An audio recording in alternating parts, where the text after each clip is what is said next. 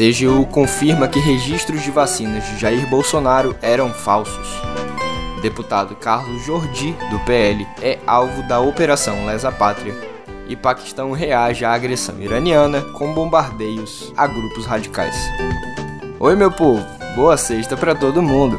Eu sou Olavo Davi e, bem, não é exatamente uma novidade que o ex-presidente falsificou o certificado de vacina, mas a gente vai falar disso sim. E tem também autocrata no Oriente Médio querendo impedir criação de país enquanto a região se explode. Posso te contar bem rapidinho no pé do ouvido?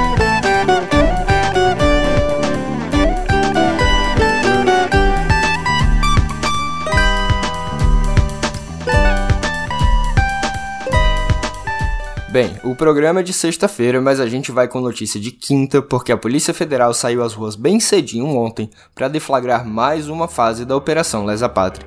Essa aí, você sabe, é aquela que não tem data para acabar e que tem como alvos partícipes e financiadores dos atos golpistas de 8 de janeiro do ano passado. Desta vez, quem recebeu um bom dia bem especial foi o deputado bolsonarista e líder da oposição na Câmara, Carlos Jordi, do PL do Rio, investigado pelas relações que mantém com um dos organizadores da Festa da Selma, que os apoiadores do ex-presidente promoveram na Praça dos Três Poderes. A corporação esteve em endereços do parlamentar no Rio e aqui em Brasília, atuando até mesmo dentro do gabinete dele no Congresso Nacional. Dez mandados de busca e apreensão foram cumpridos ontem, no que é tido como um esforço para chegar aos mandantes intelectuais e morais da maior tentativa de dissolução do Estado Democrático vista no país desde abril de 64. O que mais pesa contra Jordi é a suposta proximidade entre o parlamentar e o cidadão Carlos Vitor de Carvalho, conhecido pelo acrônimo CVC.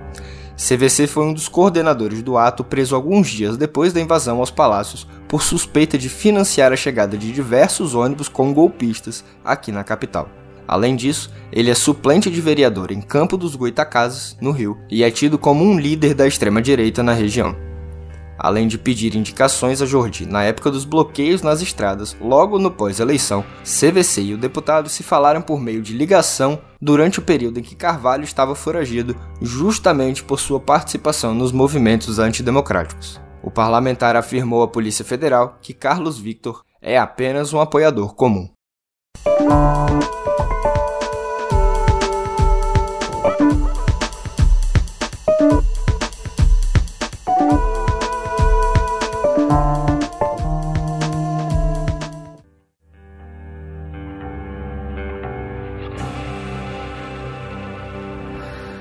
Pessoal, como vocês devem estar acompanhando aí, hoje eu sofri uma busca e apreensão da Polícia Federal. Fui acordado hoje às seis da manhã, estava dormindo com a minha filha e com a minha esposa e fui acordado com um fuzil é, no rosto pela Polícia Federal. É, os agentes até foram bem educados, assim, eles é, diziam que estavam fazendo o trabalho deles, mas eu não sabia o que, que era. Tive aqui mandado, né? Eles me deram uma cópia, petição 11986, eu desconheci o que era, eles estavam buscando é, arma, é, celular, tablet e é, pegaram, eu falei onde estava minha arma, pegaram meu celular, é, tentaram é, buscar outras coisas que pudessem me incriminar, mas não encontraram nada, nada. Esse aí que você ouviu é o próprio deputado Carlos Jordi. O vídeo foi publicado nas redes sociais do parlamentar e, para além deste trecho, Jordi rechaça qualquer participação nos atos golpistas, faz brados de que estamos em meio a uma ditadura, que curioso, e ainda acusa os agentes da Polícia Federal de tentativa de extorsão. Ouça você. É, queriam dinheiro, eu tinha, sei lá, mil reais aqui em casa e eu não sabia realmente o que era até ter acesso agora aí a todas as notícias que estão circulando falando sobre a questão do 8 de janeiro.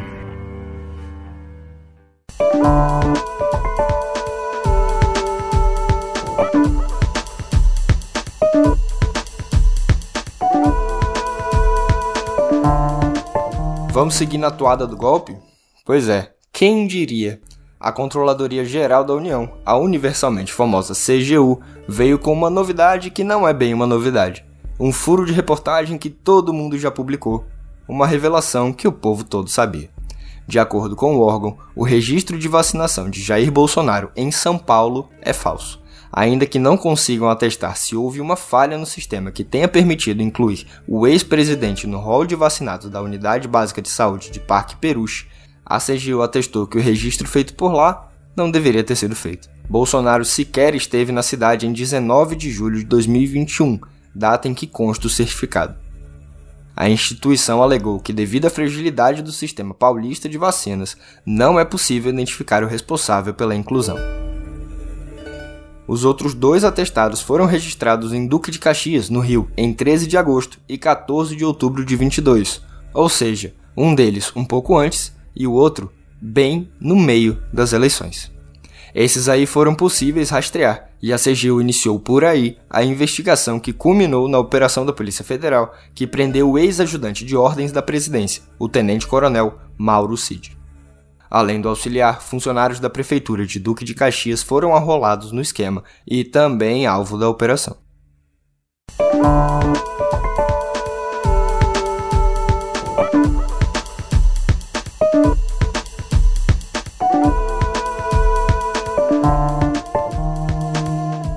Troca na Secretaria Nacional de Segurança Pública, onde chega Mário Luiz Sarrubo, teve efeitos no Ministério da Justiça, também no Supremo Tribunal Federal e até na Procuradoria-Geral da República.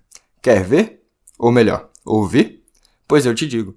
A coluna de Malu Gaspar no Globo, um integrante da BGR apontou Alexandre de Moraes como a maior força do STF e ainda acrescentou que Gilmar Mendes não saiba disso. A brincadeira mostra como Xandão está na crista da onda entre os poderes da República. Tido como fiador da democracia numa eleição altamente perigosa e infestada de ameaças golpistas, Moraes saiu prestigiado por quase todos os lados na política nacional. A indicação de Sarrubo, um pupilo do careca mais democrático do Brasil, foi sacramentada em um jantar com o futuro ministro da Justiça e Segurança Pública, Ricardo Lewandowski. Moraes convenceu o antigo colega de STF de que o atual Procurador-Geral de Justiça de São Paulo tem experiência para o desafio frente às organizações criminosas de maior vulto, como o PCC e o Comando Vermelho. É mais uma cartada certeira do ministro, que atuou pela indicação de Paulo Gonet à PGR e pelo nome de Flávio Dino ao Supremo Tribunal Federal. No TSE, conseguiu aval do presidente Lula para nomes mais próximos a ele, garantindo sua influência sobre a Corte Eleitoral.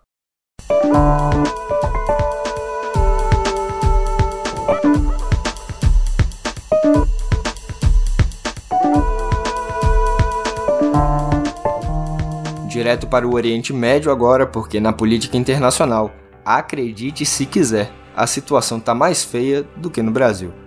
Eu sei, eu sei, é complicado falar isso no nosso país, mas talvez pela primeira oportunidade em uns 10 anos, eu acho que isso é verdade sim.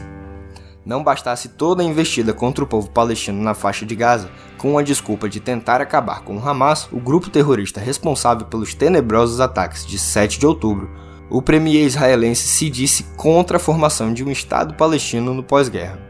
É isso mesmo. Benjamin Netanyahu, o líder de uma nação criada após as abissais imagens do Holocausto promovido pelos nazistas, quer negar a outro povo sua independência territorial. De acordo com o Netanyahu, Israel precisa do controle de segurança de todo o território a oeste do Rio Jordão.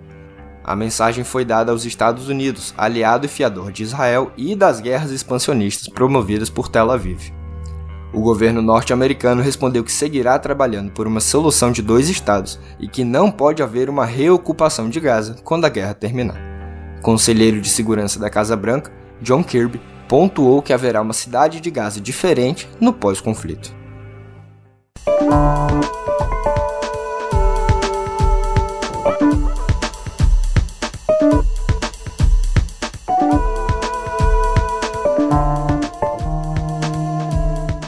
Ainda por lá, porque na quarta as forças iranianas lançaram um ataque ao Baluquistão, uma província paquistanesa, no que completou uma trinca de ataques feitos pelo regime teocrático de Teherã aos seus vizinhos.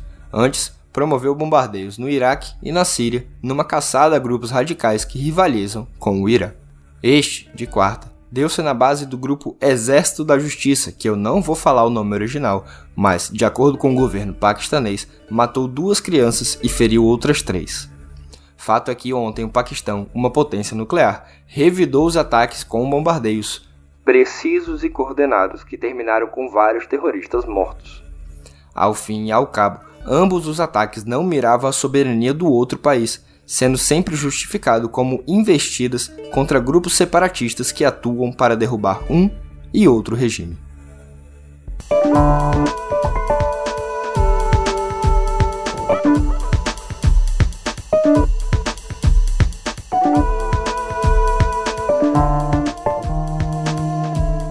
Guerra no Oriente Médio, Bolsonaro enrolado com vacinação, esse podcast parece um museu de grandes novidades, né? E tem mais, porque tem cheirinho de Guerra Fria no ar. A Organização do Tratado do Atlântico Norte, ou OTAN, anunciou ontem um exercício militar com mais de 90 mil soldados, 50 navios e 80 aeronaves, entre drones, caças e helicópteros. Outros 1.100 veículos de combate também serão utilizados. Parece muito, certo? E é. É simplesmente o maior exercício militar desde 88, quando 125 mil soldados realizaram ensaios para confrontos com países soviéticos. A OTAN, você sabe, é aquela organização criada para defender o bloco capitalista e unificar as ações de combate durante a Guerra Fria, marcada por confrontos pontuais e localizados entre países sob a influência de dois grandes polos, Estados Unidos e União Soviética. É o mesmo modelo de ação para este exercício de 2024 que tem como objetivo alinhar a ajuda de tropas norte-americanas na eventual necessidade de auxílio a aliados europeus que fazem fronteira com a Rússia ou com regiões mais ao Oriente.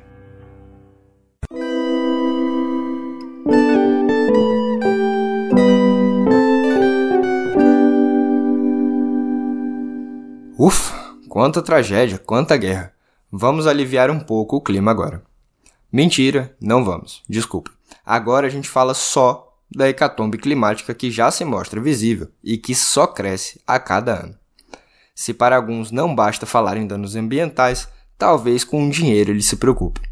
Em 2023, os eventos extremos ligados ao clima causaram mais de 250 bilhões de dólares de prejuízos materiais ao redor do mundo, o equivalente a mais de 1 trilhão e 200 milhões de reais. O levantamento foi realizado por uma companhia de resseguros e aponta que, ano passado, passamos a média de prejuízos do gênero da última década, quando cerca de 230 bilhões de dólares anuais foram levados por desastres ambientais. 2023 também representou o mais perigoso para a humanidade em si em função de mudanças climáticas, com 74 mil mortes. É uma nega rincha lotado até a tampa com vidas ceifadas pelas questões climáticas.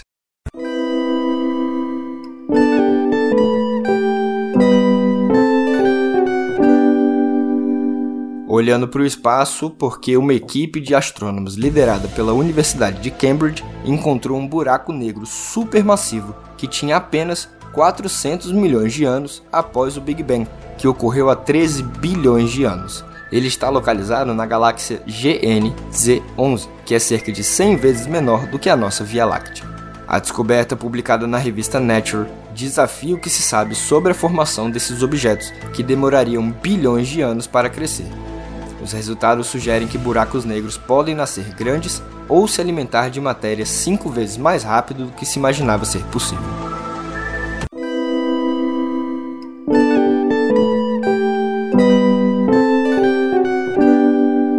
E a tragédia ainda não saiu das terras de Anomamis.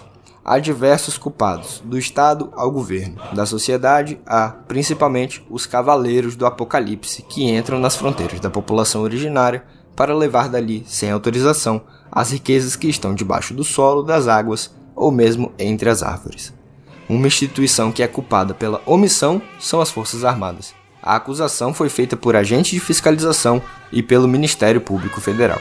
Depois da situação de grave crise humanitária que só nos atentamos em janeiro do ano passado, o garimpo retornou em cidades próximas e mesmo na terra Yanomami, o que leva invasores a procurarem abrigo dentro do território da população na cidade de Surucucu e Awaris, onde o exército tem pelotões especiais, há intensa movimentação criminosa, com garimpeiros de um lado a outro dos municípios, mas nenhuma ação dos Verde Oliva. Ao contrário, os militares acharam que seria mais produtivo desmontar uma base de abastecimento crucial para alimentar os helicópteros do Ibama em Palimiu. Vejam só vocês.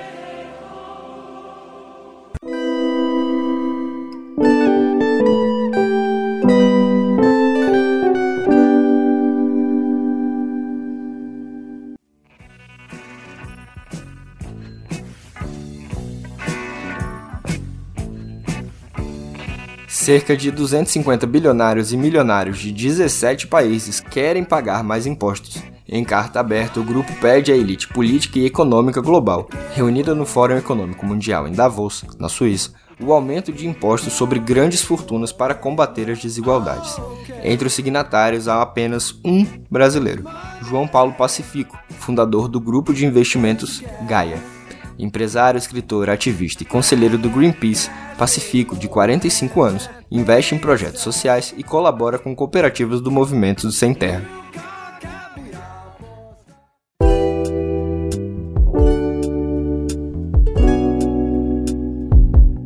Nosso panfleto de cultura, o Brasil se tornou o único país com finalista nas duas categorias do Hans Christian Andersen 2023, considerado o Prêmio Nobel da Literatura Infanto-Juvenil. A escritora Marina Colassante e o ilustrador Nelson Cruz são finalistas pelo conjunto de suas obras.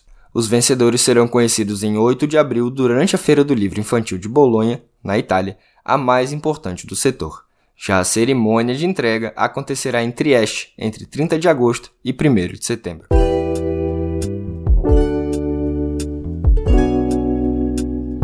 A fila para o Oscar vai encurtando e a disputa pelos prêmios está cada vez mais acirrada. O próximo do circuito global é o BAFTA, da Academia Britânica de Cinema e TV, que lançou nesta quinta-feira sua lista de indicados. Para surpresa de zero pessoas, Oppenheimer domina o páreo, com 13 indicações, seguido por Pobres Criaturas, com 11. Esse vai ser o primeiro embate direto entre os dois longas, que vem reinando sobre o calendário de premiações. Os vencedores do BAFTA serão anunciados em 18 de fevereiro, a tempo de influenciar a votação do Oscar, que será entregue em 10 de março.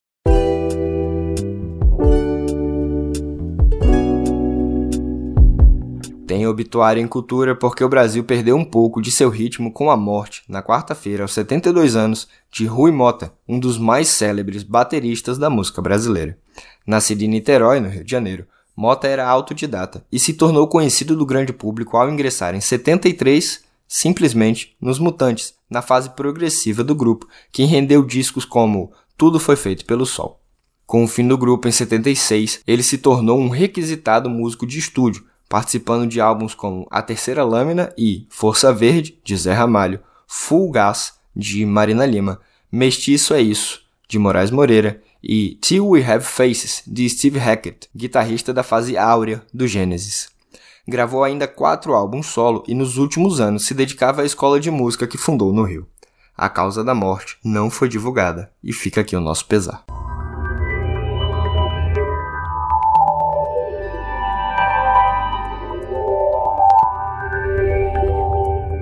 Na nossa aba de tecnologia, temos que a Apple está novamente proibida de vender versões atuais do Watch nos Estados Unidos. O motivo é o processo movido pela fabricante de dispositivos médicos Masino, que alega que o recurso de monitoramento de oxigênio no sangue presente no smartwatch infringe suas patentes. Em outubro, a Comissão de Comércio Internacional declarou que o Watch Ultra 2 violava duas patentes e proibiu os dispositivos. A Apple recorreu da decisão na justiça e conseguiu uma suspensão temporária da decisão, mas o tribunal retomou a proibição. Após determinação, a Big Tech confirmou que vai vender seus smartwatches sem a capacidade de detectar os níveis de oxigênio já nesta semana.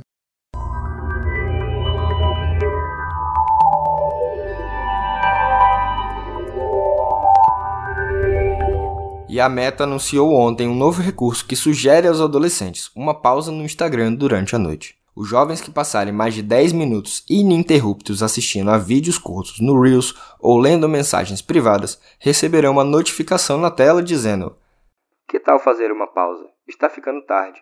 Considere fechar o Instagram pelo resto da noite. A recomendação poderá ser ignorada pelo usuário, deslizando a tela para o lado.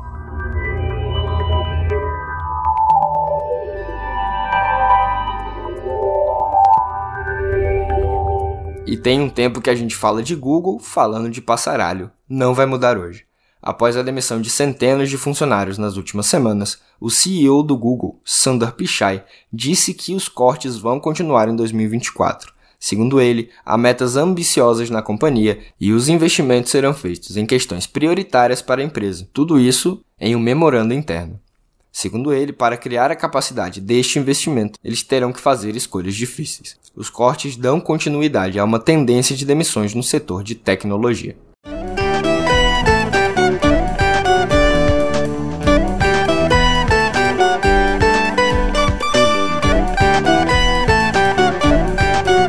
um noticiário difícil, mas pelo menos a semana chegou a seu final, não é mesmo? Mas lembre-se que depois da balada, amanhã tem edição de sábado no e-mail dos nossos assinantes premium. Confere lá o que preparamos para vocês. Deixo também a dica de seguir o meio nas redes pela arroba canal meio, tudo minúsculo, para não perder um único conteúdo que publicamos gratuitamente. Ah, e se quiser me dar a honra, me segue no arroba outrolavo também. Será um prazer. Por aqui, me despeço com a promessa de voltar na semana que vem. Até!